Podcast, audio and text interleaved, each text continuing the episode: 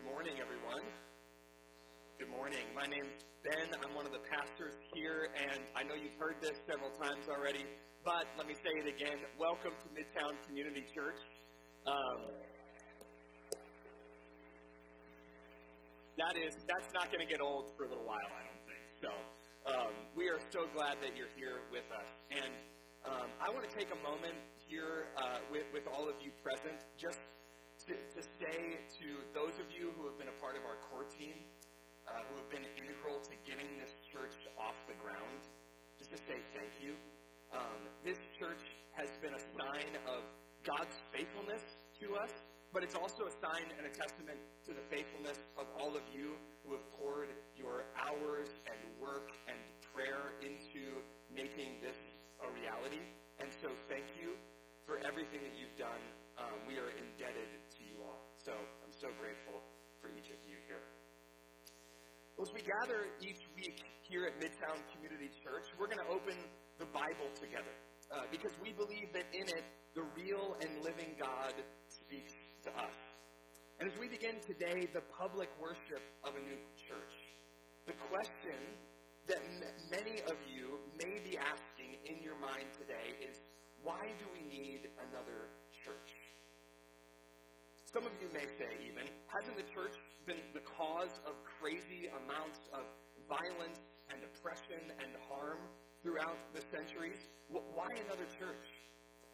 And maybe for some of you, your questions are a little bit more benign, like, why this church in particular? Why ought this church to be planted?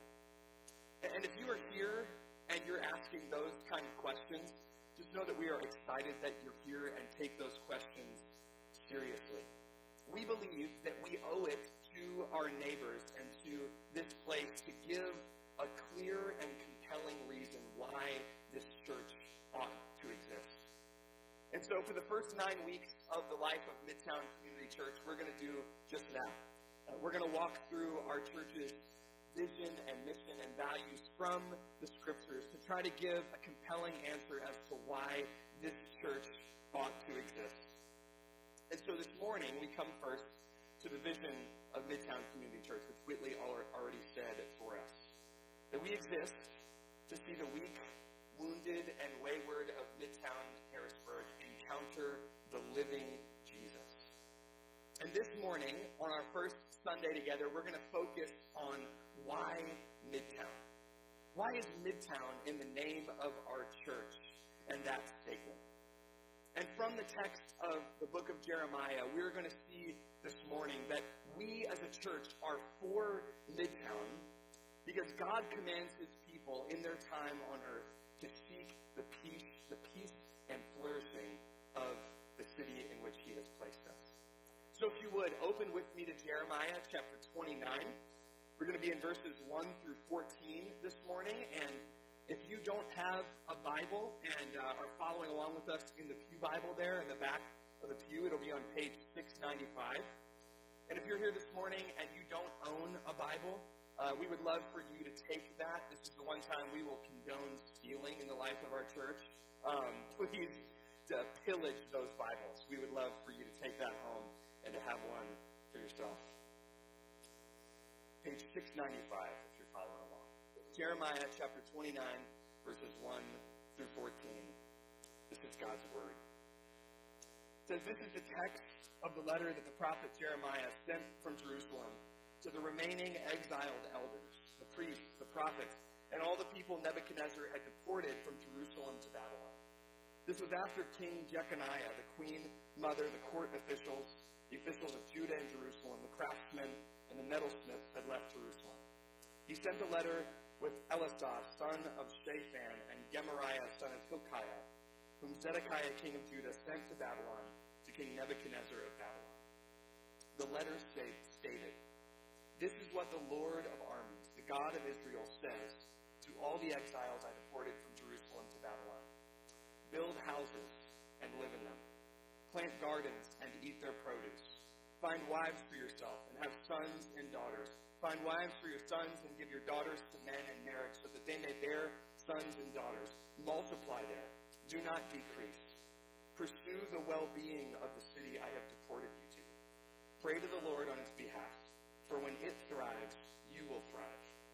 For this is what the Lord of armies, the God of Israel, says Don't let your prophets who are among you and your diviners deceive you, and don't listen to the dreams you elicit from them. For they are prophesying falsely to you in my name.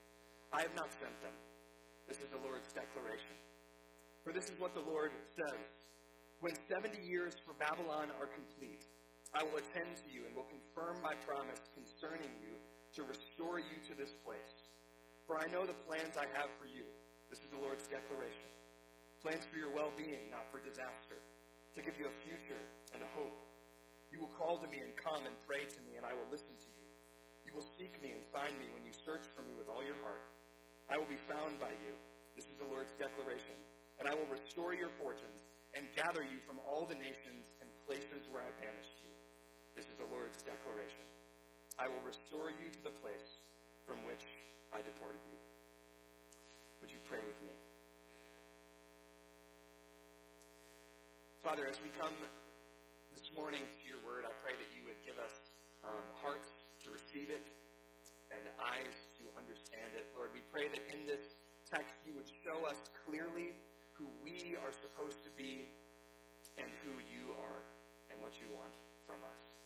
We love you, and it's in Jesus' name we pray. Amen.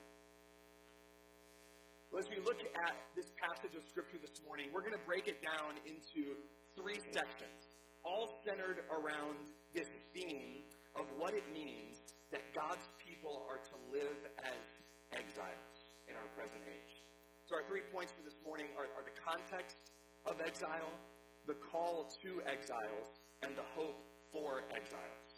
The context of exile, the call to exiles, and the hope for exiles. So, first, Let's look at the context of exile. And we see here in the first few verses of this passage that the prophet Jeremiah is writing a letter to the people of Israel who've been taken into exile. Now, brief ancient history lesson. Bear with me here for a second. I promise it will pay off. The nation of Israel uh, was called to be God's holy nation. But if you read the Old Testament, you see very quickly that they did not live up to the calling that the Lord God gave them. They began to live in the brutality and violence and paganism of the rest of the nations of the world. And eventually, this nation split into two parts Israel in the north and Judah in the south. And eventually, God sent both Israel and Judah into exile at the hands of the superpowers of their day. Now, this letter that we have here in Jeremiah 29 is a letter written by Jeremiah the prophet from the city of Jerusalem in Judah to the first group of exiles that were deported to the empire of Babylon sometime after 600 BC. Now, notice what Jeremiah wants people of God who have been taken into exile to understand that their exile is going to last for a while and that it's no accident. In verses 8 and 9, which I think to us are a little bit confusing, right, where he, he seems to go on an aside and start to talk about these false prophets. What, what Jeremiah is addressing there is actually there were false prophets that were coming to the people who were in exile, and they were saying, hey, I know you just got sent to exile, but don't worry, we're going to get out of here real quick. Don't unpack your suitcases. Hang tight. We're going to be out of here in a jiff. And God comes to the people through this letter of Jeremiah and says, These are false prophets. This exile is going to last for a little while. It's going to last for 70 years. And not only that, but notice the intentional agency in verses 4 and 7.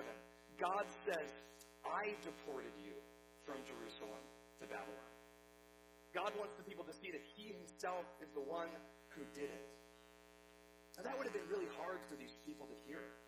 Uh, a nation whose life centered around life in a specific land with God, now sent away from that land for a long time, intentionally by their God, because of their own dehumanizing sin. And God says, I did that, and it's going to last for a while. Hard for them to hear. But what's interesting about this context of exile for us today is that the New Testament speaks about God's people being in exile. The, the letter of 1 Peter specifically draws on this theme. The text that Camilla read in our liturgy, where it calls us strangers and exiles. That Peter picks up on this theme. Now, we all are exiled, not from the land of Judah, but from the Garden of Eden, the place that God made for our home because of what the Bible calls sin, the dehumanizing actions and inclinations of each of our hearts. We are all, because of sin, exiles from our true home with God. Now, acknowledging even this truth, without teaching the rest of this passage, just that fact alone changes our posture toward our earthly cities, our earthly homes. Uh, after college, I, I lived in a house with some friends for a few months, transitioning before I uh, got, got a real job and moved on from, from that phase of life, trying to figure things out. And, and for a few months, as I lived in that house, I, I acted like that was my home. Right? So, so I unpacked my suitcase. I, I drank out of my favorite coffee mug every morning. Right? It wasn't like a vacation, but there were some things that, that were different. I, I didn't make my permanent home there. Right? Like I didn't start like scraping out the bathroom tile and going to Home Depot and getting samples on new tile or or like getting the blueprints for an addition to this place. It was only for a while. Let me encourage you all with this this morning. Don't make the mistake of thinking this earth and this city as it stands now is your permanent. It can be easy to place our hope into an earthly city and, and to desire as Christians for that city to directly mimic what life is going to look like in the kingdom of God, and then to become frustrated and angry and disgruntled when that doesn't take place. But that's not the posture of an exile. An exile recognizes that this city isn't our ultimate home. The posture of exile sets our expectations in proper proportion to reality that we are here in this place for a time, but it's not our permanent home. And yet, while that is true, look at what this text calls us to be as exiles. I think it's a little bit surprising from what we might expect. Let, us look at the call to exiles in verses 5 through 7 of this passage. God says to the people through Jeremiah, Build houses and live in them plant gardens and eat their produce. Find wives for yourselves and have sons and daughters. Find wives for your sons and give your daughters to men in marriage, so that they may bear sons and daughters. Multiply there. Do not decrease. Pursue the well being of the city I have deported you to. Pray to the Lord on its behalf, for when it thrives,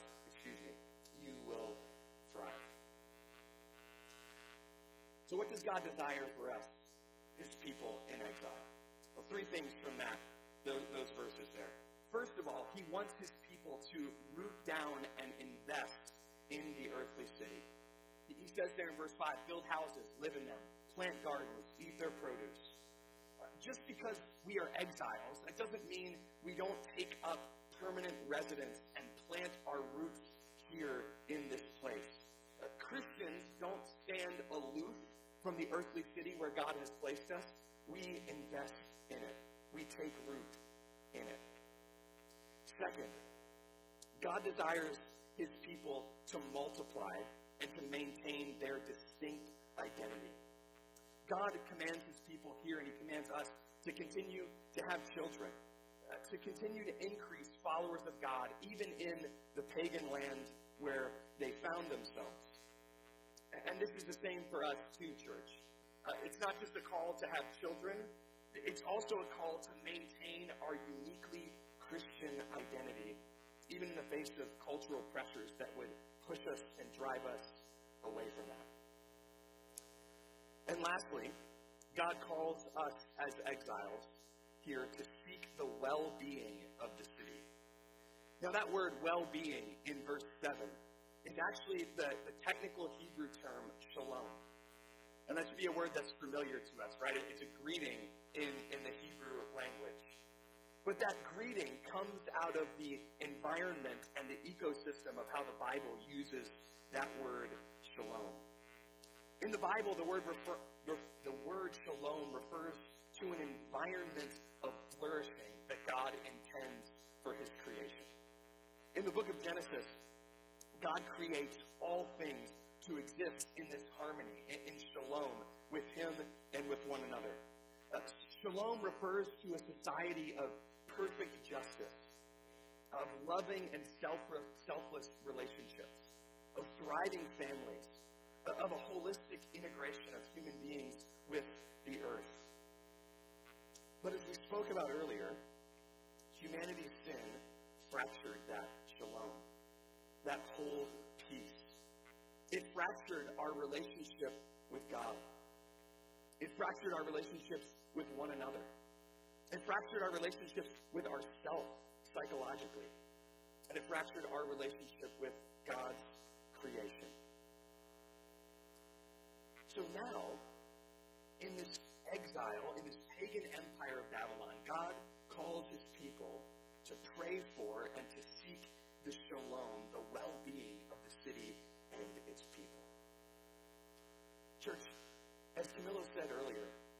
only reason why that's the case, the only reason why God would command something like that, is because God loves cities, because God loves people, even people in the big bad pagan empire of Babylon. And so too here in our own city.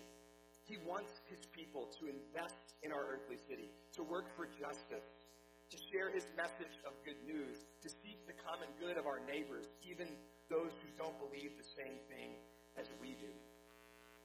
In short, to summarize all this, God calls exiles, calls us as his people to be distinct from the city, yet invested in the city.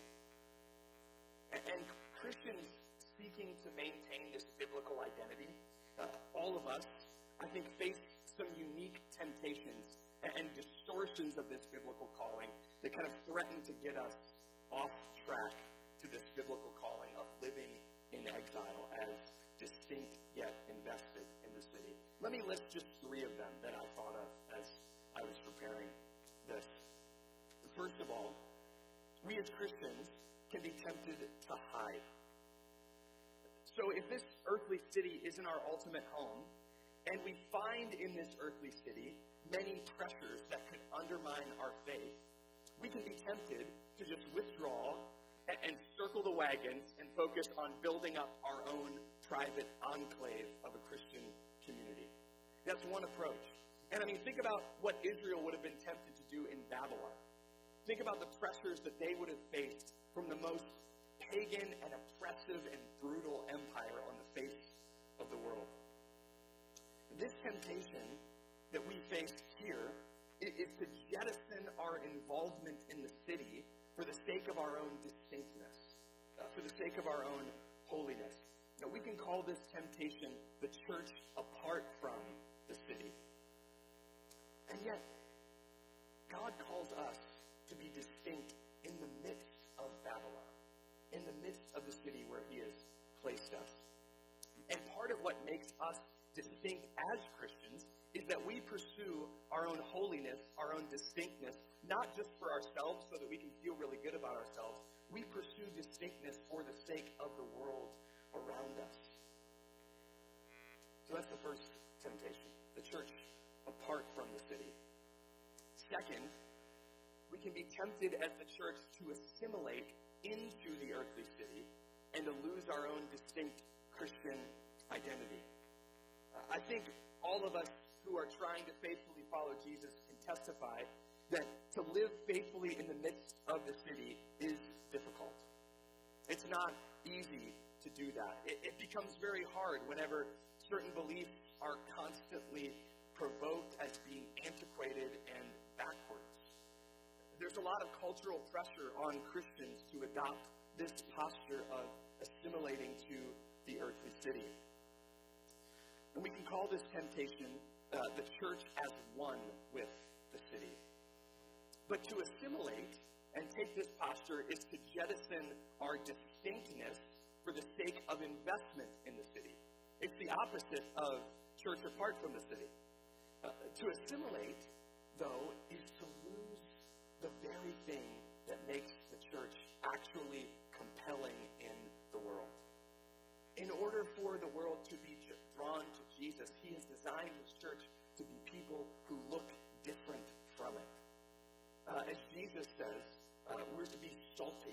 We're to have a specific flavor to us that is different, that is attractive for the sake of the world. So, church apart from the city, church as one with the city, and finally, the last temptation that we Christians can be faced with is to attack the earthly city. Now, think about what it would have been like for a Jewish person living in exile in. You've witnessed these people brutally take captive some of your loved ones, your friends. You've probably witnessed some of your loved ones and friends killed at the hands of these same people who you are now under their thumb. The impulse, the distinctly human impulse, is to want to seek revenge, right? To want to rage, to want to revolt against the big bad empire. Yet God calls his people to pray for the empire and to seek its good. Church, in our cultural moment that we live in right now, there is a huge pressure for churches to play the part of the aggrieved victim and to lash back at the secular state with vitriol and at worst with violence. You can call this temptation the church against the city. But this jettisons both our distinctness and our investment in the city. It jettisons both of them, right? Right? It jettisons our distinctness as people called to non-retaliatory love for our enemies, and it jettisons our investment in seeking the good of the place where God has settled us.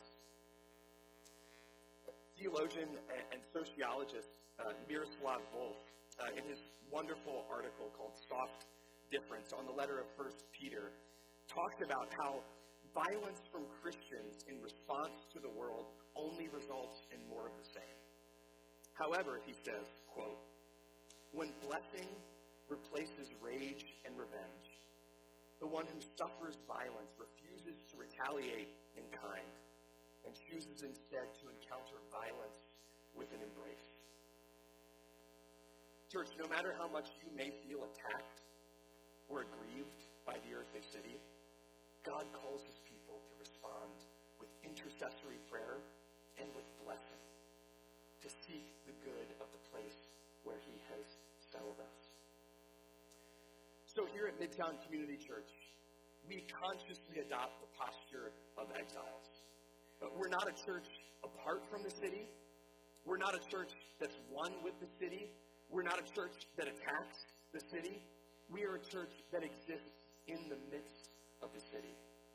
We seek to maintain our unique Christian identity for the sake of our neighbors here in Midtown, and we invest our lives for the good, the shalom, the flourishing of this place under God. Now, that means several things practically for those of us who call this church home. First, what you do for your day job, for your day job, has a direct ramification on the flourishing and the shalom of this city. So, so whether you're baking bread at a local bakery or auditing a corporate client, uh, whether you're sell, selling a home or helping to settle refugees who are being settled in our area, do it consciously as a Christian for the sake of the shalom of this place. Your work is really important and it matters to both God and to this city. Second, at a baseline, this passage encourages Christians to pray for and be kind to their neighbors regardless of their beliefs.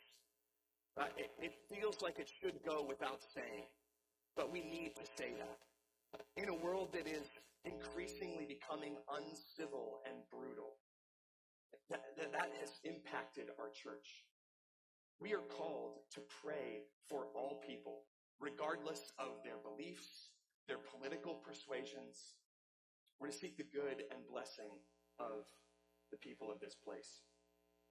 And lastly, here at Midtown Community Church, we encourage anyone who calls this church home to either live, work, or serve here in the city of Harrisburg. And that's because we take the calling of this passage really seriously. Uh, we don't want to just be a church building that is located in Midtown, that we all drive into for an hour and a half and then never set foot in this place ever again or do anything for its good. We want to be sacrificially and meaningfully invested in the shalom of this city because God loves this place. And this is where He has put us. So that is our calling and our responsibility as exiles. And as we do, God promises us at the end of verse 7 that in its welfare we will find our own welfare. So to summarize, borrowing a phrase from the late Pastor Tim Keller, we are neither tourists nor natives. We're exiles. That's who we are. But lastly, let's look at the hope for exiles. So if all of that's the case, if that's what our calling is, then how do we continually seek the good of our city? How can God's people, in other words, maintain both holiness and love in the midst of the earthly city without hiding, assimilating, or attacking? Uh, how do we get the stamina to continue to pursue the shalom of this place whenever it gets hard? Uh, whenever this place does respond to us in ways that are hostile? How do we do that? Well, we need the hope of returning home. That's how we do that. Would you look with me at verses 10 through 14 and let's see the hope that we have promised to us. It says, when 70 years for Babylon are complete, I will attend to you and will confirm my promise concerning you to restore you to this place. For I know the plans I have for you. This is the Lord's declaration. Plans for your well-being, not for disaster. To give you a future and a hope. You will call to me and come and pray to me and I will listen to you. You will seek me and find me when you search for me with all your heart. I will be found by you. This is the Lord's declaration. And I will restore your fortunes and gather you from all the nations and places where I banished you. This is the Lord's declaration. I will restore you to the place from which I deported you. Simply put, church, we can continue on because God promises that our exile won't last forever. And we see that hope all through these verses, but particularly we see that hope in verse 11.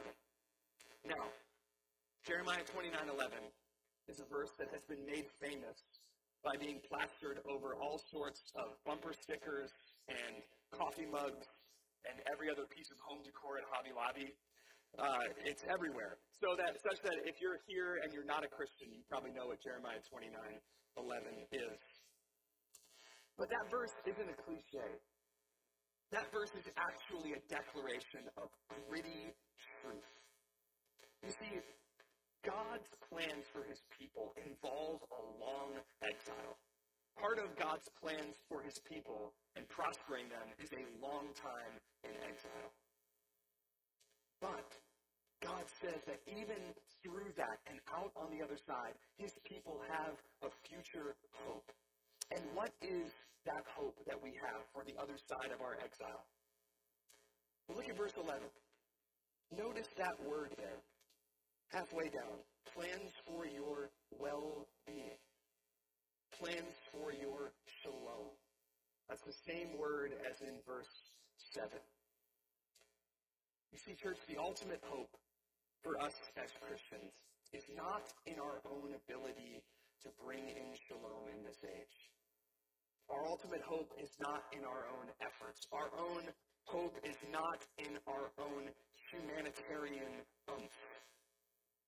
Our hope is in the God who promises to make all things new. Our hope is in the one who was the truly faithful exile, Jesus Christ. You see, Jesus, though he always was at home in heaven, entered into the exile of human existence. During his earthly life, Jesus brought shalom wherever he went. Jesus restored people's relationship with God by forgiving their sins.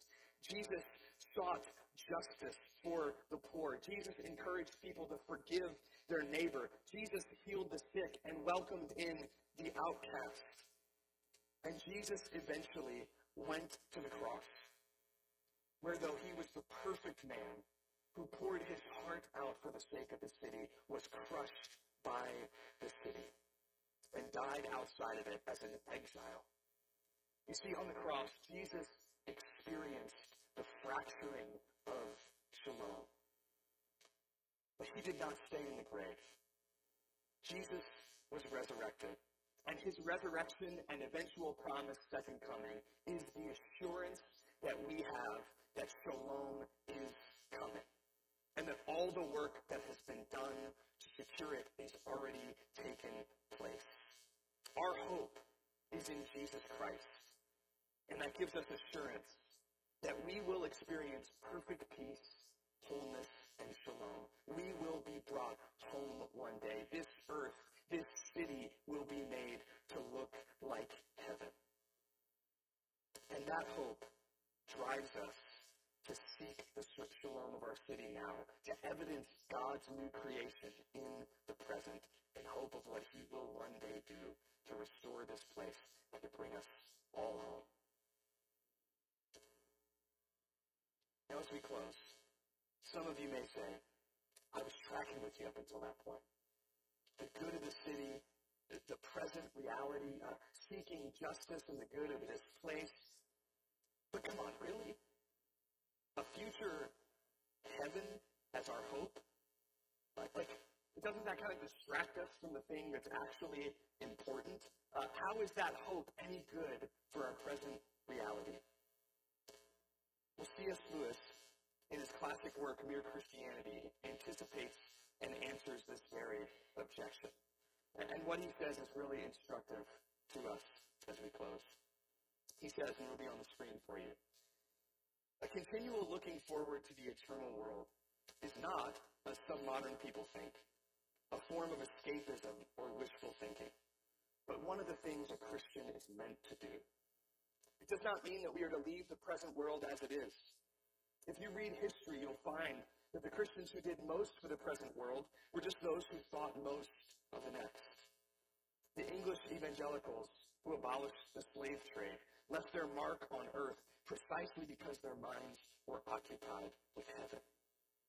It is since Christians have largely ceased to think of the other world that they have become so ineffective in this.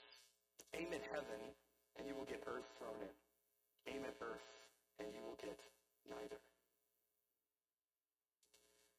Lewis is saying there that consistent Christianity is simultaneously heavenly minded and good for the present earth.